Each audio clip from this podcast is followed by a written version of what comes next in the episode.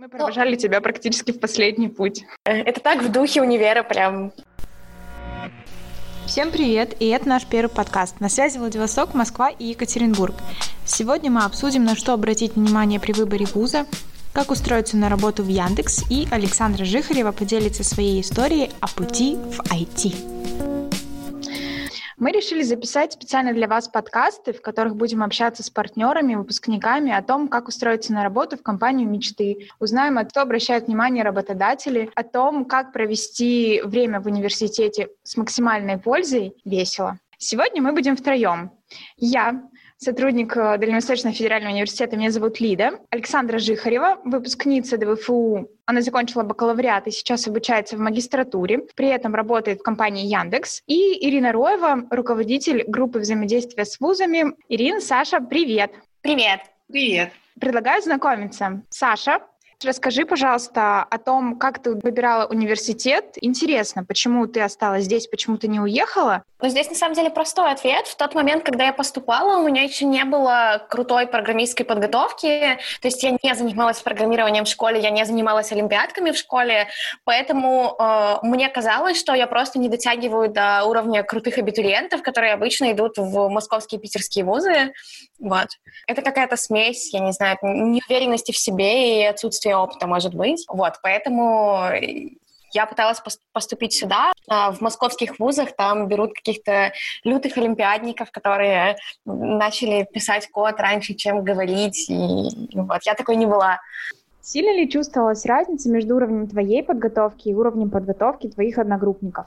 Очень сложно сказать. У меня в группе точно были люди, у которых был хотя бы какой-то опыт, э, ну, у которых было опыта больше, чем у меня. Когда вы уже начинаете учиться, это вот разные границы, может быть, отсутствие опыта в каких-то областях или в, ну, просто в написании кода, довольно быстро эти границы смываются просто за счет э, того, что в универе все, что вы делаете, намного сложнее, чем, чем то, что вы могли делать до этого. И поэтому за короткое время как-то приходит норму.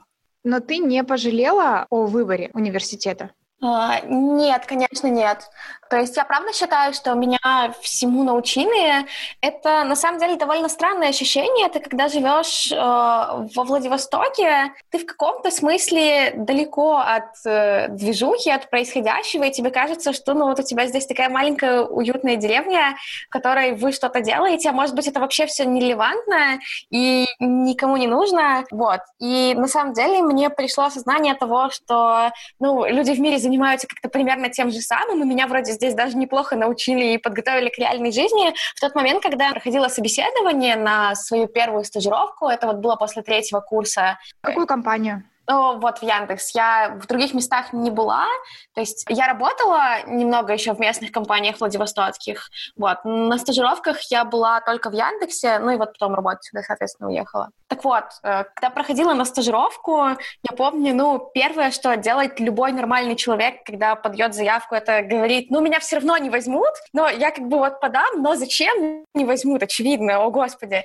А, вот, а потом оказывается, что, ну, нормально, и собеседование нормально проходится, и задачи нормально решаются, и вроде вот это, вот это и вот это мне рассказывали, и, и как-то, в общем, жить можно. И в тот момент, когда мне там уже написали, что меня взяли, у меня как-то уже было, не знаю, осознание того, что весь вот этот багаж полученный, пока небольшой, но, но полученный, он имеет отношение к реальности. Удивительное ощущение. В целом на стажировки можно ездить раньше, то есть я до того, как уехала из Владивостока, начала преподавать, и я периодически видела студентов там второго, третьего курса, ну или конца первого, вот, и в целом после второго курса, наверное, уже ок. Вот. Некоторые после первого идут, но после первого, мне кажется, может так получиться, что тебя не возьмут из-за отсутствия опыта, ты расстроишься и потом больше не будешь пробовать. Поэтому вот после второго прям классно даже если сильно в себе не уверен, нужно обязательно куда-то идти. Наверное, тем более нужно идти, пытаться в этом себя разубедить и доказать, что ты можешь, да? Конечно, все так. Главное не расстраиваться, если что-то не получается. Ну, то есть это, это совершенно норм ситуация, когда тебя куда-то не берут. Это тоже очень сложно самому себе объяснить. Очень важно, если что-то не получилось, не расстраиваться и и вот просто забить. Ну, то есть э, неудачные собесы — это тоже опыт. Саш, скажи еще, пожалуйста, потом, после бакалавриата, у тебя сразу началась магистратура. Почему Владивосток? Ведь ты уже узнала, что у тебя достаточно хорошая база, ты можешь поступить в любой другой университет. Ну, если честно, у меня не было прям э, плана получать от магистратуры какое-то дальнейшее фундаментальное образование. Э, мотивация поступить в магистратуру была простая. У меня была команда ИСМовская, сейчас это, по-моему, уже называется просто ICPC, то есть команда из трех человек, э, соревнований по спортивному олимпиадному программированию. И мы просто должны были участвовать в, в том году, в котором я поступала. А к команде требования, чтобы все участники были из одного университета, то есть представляли какой-то конкретный университет. Вот. У нас один сокомандник заканчивал четвертый курс на тот момент, еще один мой одногруппник, э, который, у которого не было плана уезжать из Владивостока. Поэтому, на самом деле, основная мотивация поступить в магистратуру была ради вот этих соревнований еще в тот момент, когда я поступала, я уже училась в ШАДе. Я начала там учиться после своей первой стажировки. И для меня в каком-то смысле ШАД был вместо магистратуры. Вот, то есть я считала, что вот э, все то, что я хочу получить после бакалавриата, вот такое именно академически фундаментальное, я получу там, и поэтому, поэтому уже вообще не важно. А можешь больше рассказать про ШАД? Ты ведь училась заочно, при том, что программа предполагает очное обучение. Да, я училась заочно. В целом э, в ШАДе есть э, еще заочники, то есть э, можно прям поступить на заочное. Есть просто филиалы в других городах. То есть в целом формат обучения, он поддерживает э, заочное обучение. То есть там все, видео, все лекции выкладываются, все домашки принимаются онлайн в, или там в какую-нибудь тестирующую систему, или э, удаленно ты общаешься с преподавателем. В общем, все сделано для того, чтобы ты чувствовал себя комфортно. Но, конечно, если говорить о о том, чтобы учиться очно и учиться заочно, очно э, намного приятнее, просто потому что, ну, во-первых, вживую ходить на лекции намного круче, чем слушать их на видеозаписи. Да, многие со мной не согласятся, сказав, что видеозапись можно смотреть на x1,5, и тогда ты тратишь э, меньше времени. Это, в принципе, хороший аргумент, да, когда я смотрю записи. Там, э, я так делаю, но приходить на лекцию — это все-таки очень атмосферно. Ты смотришь на крутых преподавателей, на крутых студентов вокруг тебя, потому что студенты Шада очень крутые, на них прикольно смотреть. Как-то заряжаешься мотивацией на, до следующей лекции. Вот, когда ты сидишь дома, особенно настолько далеко, ты вот открыл ноутбук, ты вспоминаешь о том, что у тебя есть там какие-то домашки, курсы, что-то еще, ты его закрыл, и у тебя здесь совершенно другая жизнь, и вспомнить о том, что где-то у тебя есть шат со строгими дедлайнами, ну, требует э, какого-то количества, не знаю, самообладания, что ли. Вот, то есть довольно тяжко иногда бывает. Как долго ты училась в школе анализа данных Яндекса? Два года. Ну, там просто процесс обучения длится два года, можно во всякие академии уходить, вот, но я, к счастью, этого не делала, хотя иногда очень хотелось. Что было после? Ты закончила ШАТ на первом курсе, правильно? А, первом да, курсе магистратуры. Да, я закончила ШАТ после первого курса, и я поехала на свою вторую стажировку, вот, сразу после окончания, получается. Вот. После второй стажировки мне предложили остаться, и, в принципе, я уже думала о том, что, ну, пора бы заканчивать вот тут сидеть, и надо что-то делать, куда-то идти работать, потому что, ну, несерьезно уже. Поэтому я даже когда подавалась на вторую стажировку, я уже думала, что, ну, зачем я это делаю, что-то какая-то уже сильно взрослая для стажировок. Вот там стажеры второ-третьекурсники, а я тут уже универ закончила, как-то как несерьезно. Поэтому, когда мне предложили остаться, э, ну, я подумала, много подумала, вот, решила, что это, в принципе, то, что нужно сделать. Вот. Единственное, что я команду поменяла, то есть я стажировалась в одной и пошла в другую, вот, э, потому что мне туда просто больше хотелось. Но это круто на самом деле. Здорово, что все так сложилось. Мы планировали обсудить твой путь от студента до сотрудника Яндекса. Что еще мы не затронули? О чем бы хотелось рассказать?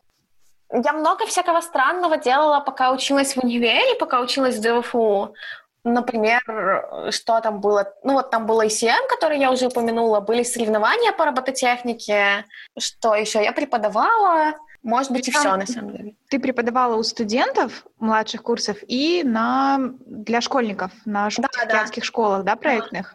Школьников мы учили алгоритмам, готовили их к олимпиадам, там, к региону, к Серосу. Студентам я вела алгоритмы и C++ в основном, то есть это, на самом деле, два моих любимых предмета. Мне казалось, что очень важно, чтобы студенты это знали, то есть в основном я не вела лекции сама, потому что это нелегально. Я помогала с практикой. То есть э, во всех программистских предметах на самом деле очень нужно большое количество ассистентов, потому что очень часто у студентов возникают проблемы, просто какие-нибудь э, проблемы с написанием кода, и им нужна помощь. Я помню себя таким студентом, которому нужна была помощь, вот, а преподавателей мало, и студентов много, всем помочь не успеваешь, поэтому всегда нужны руки. А зачем ты это делала? Чему ты стала заниматься чем-то, кроме учебы? Обычно каждая конкретная деятельность, она, я не знаю, к тебе или какой-нибудь человек приходит, предлагает тебе этим, этим заняться. В общем, э, ты живешь, живешь, никого не трогаешь, что-то происходит в твоей жизни, вот, э, какое-то событие, которое говорит тебе, отдавай-ка ты займешься вот этим. Ты на это смотришь, и думаешь, ну, прикольно, почему нет? Или, о боже, я хотела этим заниматься всю жизнь, отлично, давайте, давайте делать вот это. То есть, э, на самом деле, как-то так. Я ничего сама не искала, я там, не бегала к людям и не говорила, расскажите, чем еще я могу заняться, я никогда так не делала. Обычно оно, оно само. На самом деле мне просто все это нравилось, то есть я действительно всегда старалась заниматься тем, что нравится, и всем советую. Вот. Э, мне кажется, это очень важно. У меня очень плохо получается делать то, что мне не нравится, прям катастрофически плохо. Я бы вот со своей стороны еще добавила, что я вот на самом деле так подробно слышу историю Саши первый раз, и она вот вроде говорит, что мы преувеличиваем, и вроде она ничего такого не делала, я вижу человека, который действительно попробовал себя в разных направлениях, следовал своим интересам и внимательно наблюдал, а что же его зажигает. И в конечном итоге нашел свой путь. И, по-моему, это очень здорово, Саша. Спасибо. Да, это очень круто. Слышать тебя вообще всегда очень приятно. Ты такая вовлеченная, и видно, что тебе это действительно интересно. Ирина, ну расскажите, пожалуйста, теперь вы, в чем заключается ваша работа, взаимодействие с вузами, какая работа вообще строится со стороны Яндекса с образовательными учреждениями и зачем это нужно? Я работаю со студентами уже 12 лет, 8 из них в Яндексе. Ну и давайте поделюсь, чем мы же таким занимаемся. А в 2007 году Яндекс открыл школу анализа данных, про которую уже Саша рассказала. Ее путь как раз пересекся с ШАДом. Мы сразу планировали ШАД в сотрудничестве с вузами. За 13 лет многое поменялось. Вместе с Высшей школой экономики мы построили целый факультет. У ШАДа появились совместные программы с вузами не только Москвы, но и регионов, где есть офисы разработки Яндекса. А для других регионов есть онлайн-курсы, которые были созданы при участии преподавателей ШАД. Помимо ШАД есть школы по профессиям для разработчиков интерфейсов, для backend разработчиков, тестировщиков, менеджеров, а, технических писателей. Есть стажировки. Также мы поддерживаем научное сообщество, и для этого в прошлом году учредили премию имени Ильи Сигаловича. Пожалуй, это наши основные направления. Что это дает Яндексу? Вот зачем вы это делаете? Для Яндекса, конечно, это возможность воспитать талантливые кадры, но есть еще один такой интересный эффект. Многим нашим сотрудникам кстати, многие из них выпускники наших образовательных проектов. Им очень важно делиться знаниями с талантливой молодежью. Им правда важно преподавать. Даже вот Саша здесь сегодня рассказала, что ей казалось, что алгоритмы — это очень важно, и очень важно помочь ребятам их изучить. Это вот подтверждает мой тезис, это правда так. Складывается впечатление, что Яндекс — это команда энергичных молодых ребят, которые заинтересованы в том, чтобы развиваться самостоятельно и делиться этими знаниями. И это очень круто, это показывает с хорошей стороны характеризует компанию в целом, и действительно можно задуматься о том, что если бы я была айтишником, я бы тоже стремилась попасть в Яндекс как в компанию мечты. Я знаю, что эксперты из Яндекса принимают участие в каких-то мероприятиях для студентов, не только те, которые организовываете вы, но и хакатоны, метапы.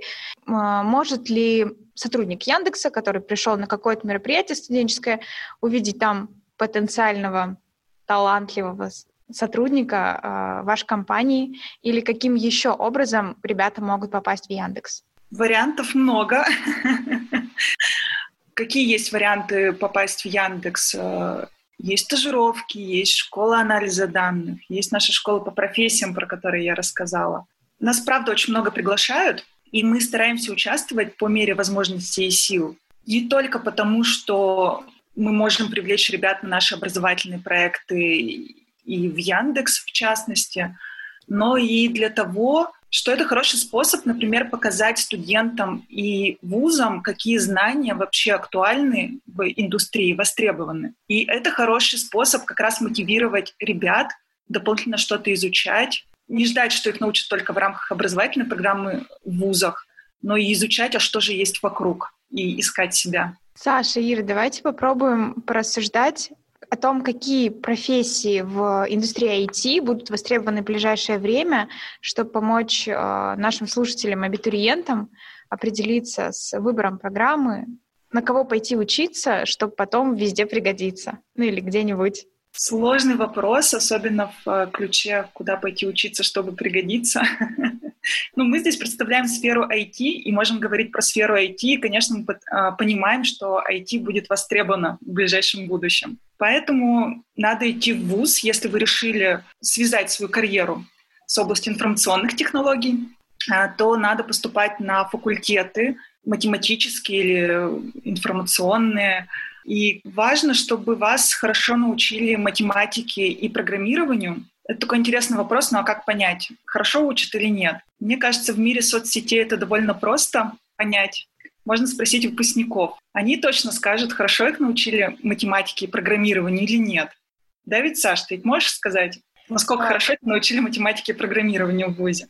Да, я могу сказать, конечно, здесь нужно еще э, смотреть на то, что выпускники очень любят говорить, что не знаю, или говорить, что их ничему не научили, да, вот здесь могло бы быть лучше. Я тоже очень люблю так делать. Вот, то есть, например, там могу сказать, что, ну вот с математикой у меня вообще-то так себе, могло бы быть лучше, всякое такое. То есть на это нужно обращать внимание. Причем, скорее всего, в какое бы место ты ни пошел, везде найдутся такие выпускники, которые иногда будут так говорить. Но в целом, да, способ хороший, то есть пообщаться с людьми, которые специальность закончили, поспрашивать, какую базу они получили из универа. То есть бывает еще так, что человек закончил какую-нибудь не очень хорошую специальность, но человек просто очень крутой, и поэтому он вообще там сам всему научился, ему вообще этот университет был не нужен. Я обратила на то, какие сообщества мероприятия есть при ВУЗе и при факультете, какие есть научные группы, олимпиадные движения, конференции, хакатоны. Обратить внимание на то, с какими работодателями сотрудничает ВУЗ. Просто чем больше мероприятий, тем больше возможностей попробовать себя в самых разных направлениях. Саш, хочешь дополнить? Я, например, про себя не могу сказать, что я много участвовала именно вот в университетской движухе в плане каких-то мероприятий, хакатонов и чего-то такого. Олимпиада, на самом деле, хороший такой признак определить, э, что с вузом происходит вообще. Опять же, можно посмотреть, откуда, ну, с каких специальностей в основном команды. Олимпиады — это немного другое. Помимо того, что мы можем спрашивать советы у выпускников, смотреть на активную деятельность вуза и успехи студентов. На что еще можем обратить внимание? Расположение, насколько влияет? Если мы говорим об IT, в принципе, сейчас все стремятся уехать больше в Центральную Россию, потому что там все близко, там больше возможностей, больше компаний, в том числе крупных. На Дальнем Востоке все не так круто, хотя стоит отметить, что последнее время у нас открываются и различные там центры разработок, и все больше планов открывать здесь представительства компаний, разработчиков, чтобы ребята оставались здесь, и стремление сделать ДВФУ центром компетенции IT для всего Дальнего Востока, в том числе для взаимодействия с Азией. Но почему стоит остаться здесь, а не уезжать, например, куда-то? Тут сложно ответить за конкретного человека, потому что ну вот мы же не существуем в каком-то вакууме. Мы живем в социуме. Кому-то важнее родственные связи, чтобы они были ближе. Кому-то это менее важно. Поэтому тут прямо сложно. Единственное, здесь могу прокомментировать, что действительно ведущие вузы, они находятся в столицах, в Москве и в Петербурге. Но я как человек, который в Яндексе много работает с регионами, могу сказать, что действительно регионы, они подтягиваются и активно развиваются в этом направлении, и хорошее образование можно получить в том числе и в регионе. Так же, как и построить свой карьерный путь. Если ты абитуриент, и ты совсем не IT, но очень хочется, что делать? Ну, если ты абитуриент бакалавриата или магистратуры? Бакалавриата. Вот заканчиваю школу, совсем ничего не понимаю, живу э, где-то, где совершенно не было известно про Олимпиады, вообще информатика шла один раз в неделю последний год. Кое-как сдал ЕГЭ самостоятельно, прорешав задачи. Но очень хочется, потому что это модно, все вокруг говорят IT, IT, я тоже хочу.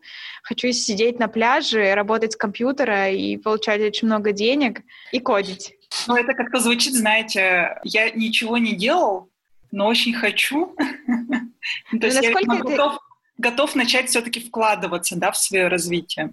Да, вот к 11 классу, к концу уже, вот к ЕГЭ он решил, что абстрактный человек решил, что вот именно сейчас самое время. Нет, если серьезно, то если он заканчивает школу, то у него есть шанс, и даже поступить у него есть шанс, потому что, ну, опять же, я могу судить только по себе.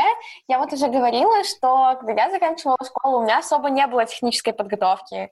Вот. Ну, то есть, конечно, важно сдать ЕГЭ, не знаю, там, выбрать э, место, куда ты будешь поступать, вот, то есть э, очень вряд ли что-то там само произойдет. Э, выбрать место, поступить, а потом, когда ты поступил, очень важно понимать, что вот сейчас тебе самому нужно над этим работать. Очень многие, когда поступают в ВУЗ, думают, окей, классно, я поступил, все, давайте, учите меня. Сейчас, сейчас э, я вот здесь вот, типа, 4 года пробуду, и меня всему научат, вот, оно как-то само запомнится. Вот, на самом деле нет. На самом деле это тяжелая работа, то есть э, нужно, нужно писать дофига кода, нужно ботать то, что тебе дают, и, ну и в целом, вот, в общем, брать по максимуму максимуму от того, что тебе в ВУЗе рассказывают. Э, и тогда все у тебя будет хорошо. Да, я тоже соглашусь. И, кстати, я в свое время тоже помню, когда была школьницей, и у меня была цель поступить в ВУЗ. Я поступила по образованию, я математик, и какое-то время я тоже находилась вот в этой ловушке, когда ты поступаешь и ждешь, что все, меня сейчас научат. И какое-то время у меня ушло на осознание этого, Поэтому делюсь опытом, не делайте этих ошибок. Если вы хотите развиваться, все зависит от вас. Возможностей сейчас, правда, много. Главное их изучить, посмотреть. Но даже не получилось поступить в ВУЗ. Можно подтянуть знания, поступить на следующий год. А знания можно подтягивать на разных онлайн-курсах. Есть много сейчас курсов на платформах Курсера, Степик. А, посмотрите, их правда очень много. Поэтому, если очень хочется, я уверена, что все получится.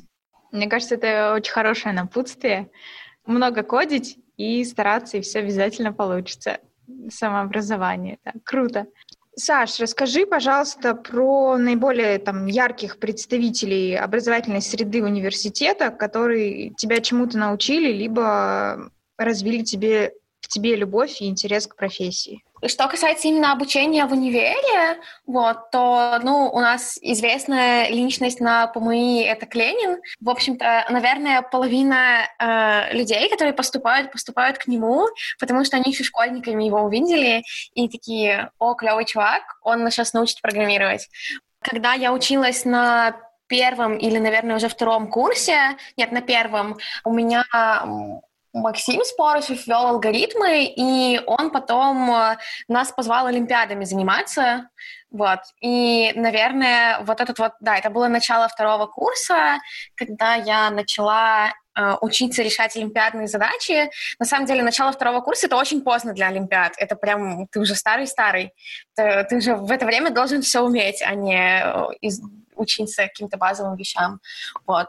Это на самом деле очень сильно мотивировало, то есть мне было прям очень интересно, прям безумно интересно это все ботать, вот, и было очень круто.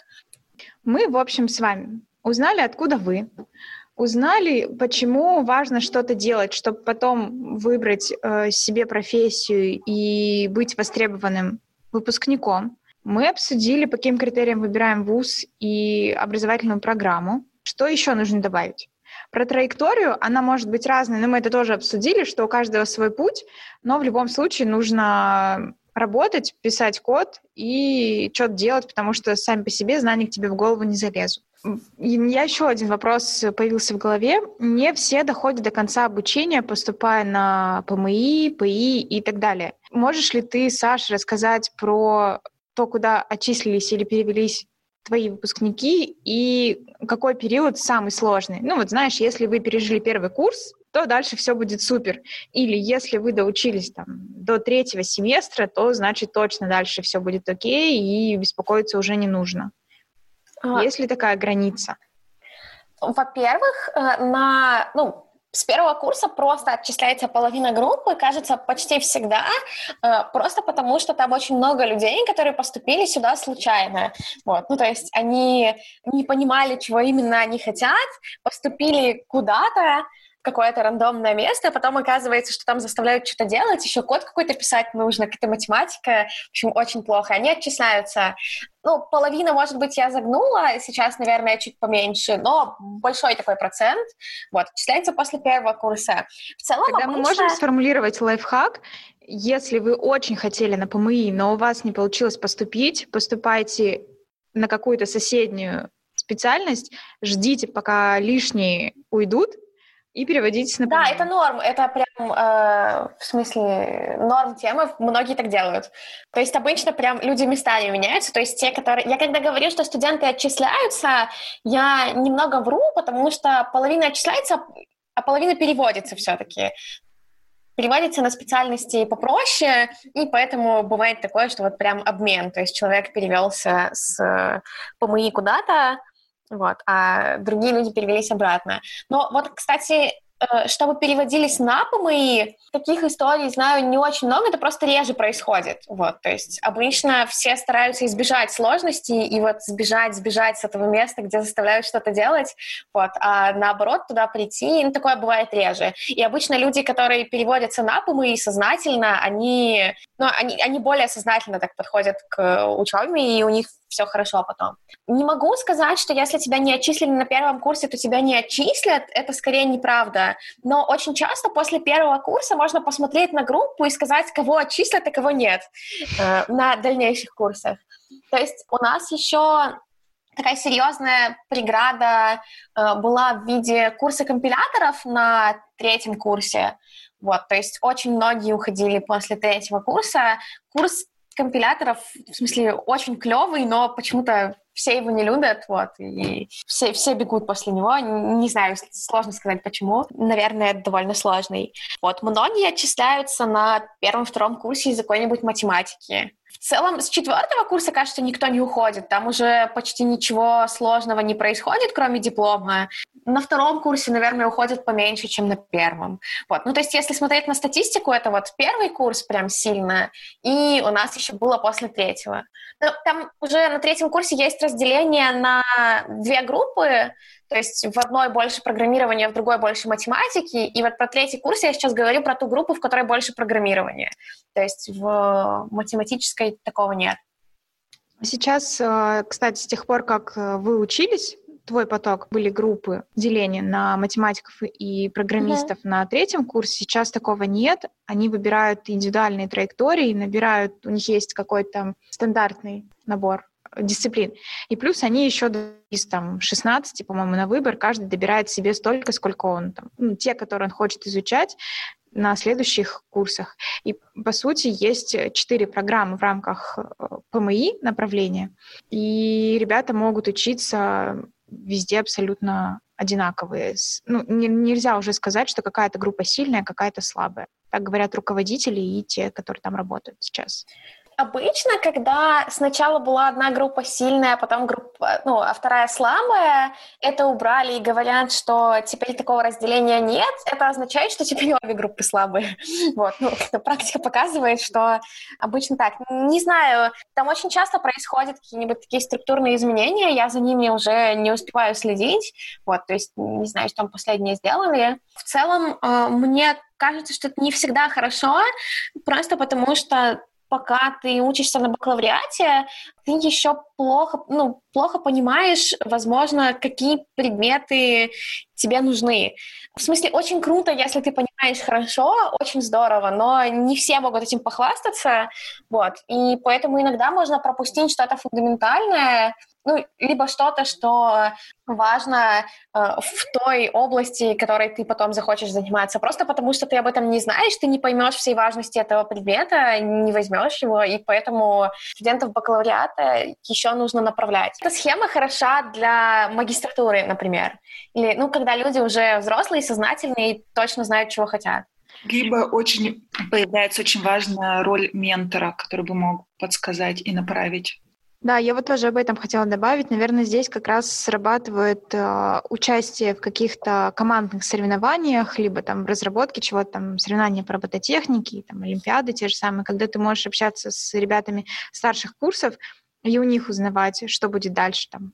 Ирина, Саша, большое вам спасибо. Мне было очень интересно. Надеюсь, что ребятам, которые сейчас э, сдают экзамены, либо им предстоит в следующем году, мы смогли помочь с выбором профессии подсказали, на что обратить внимание при выборе вуза. И я уверена, что наш подкаст будет интересен и ребятам, которые уже э, поступили, учатся, ищут себя, чтобы стать классными программистами. Спасибо, что были с нами. Заходите на сайт русский.digital, чтобы узнать об обучении на IT-направлениях в ДУФУ и возможностях, которые мы создаем для вас в университете. Подписывайтесь на нас в социальных сетях, ссылки оставили на сайте. Пока, все.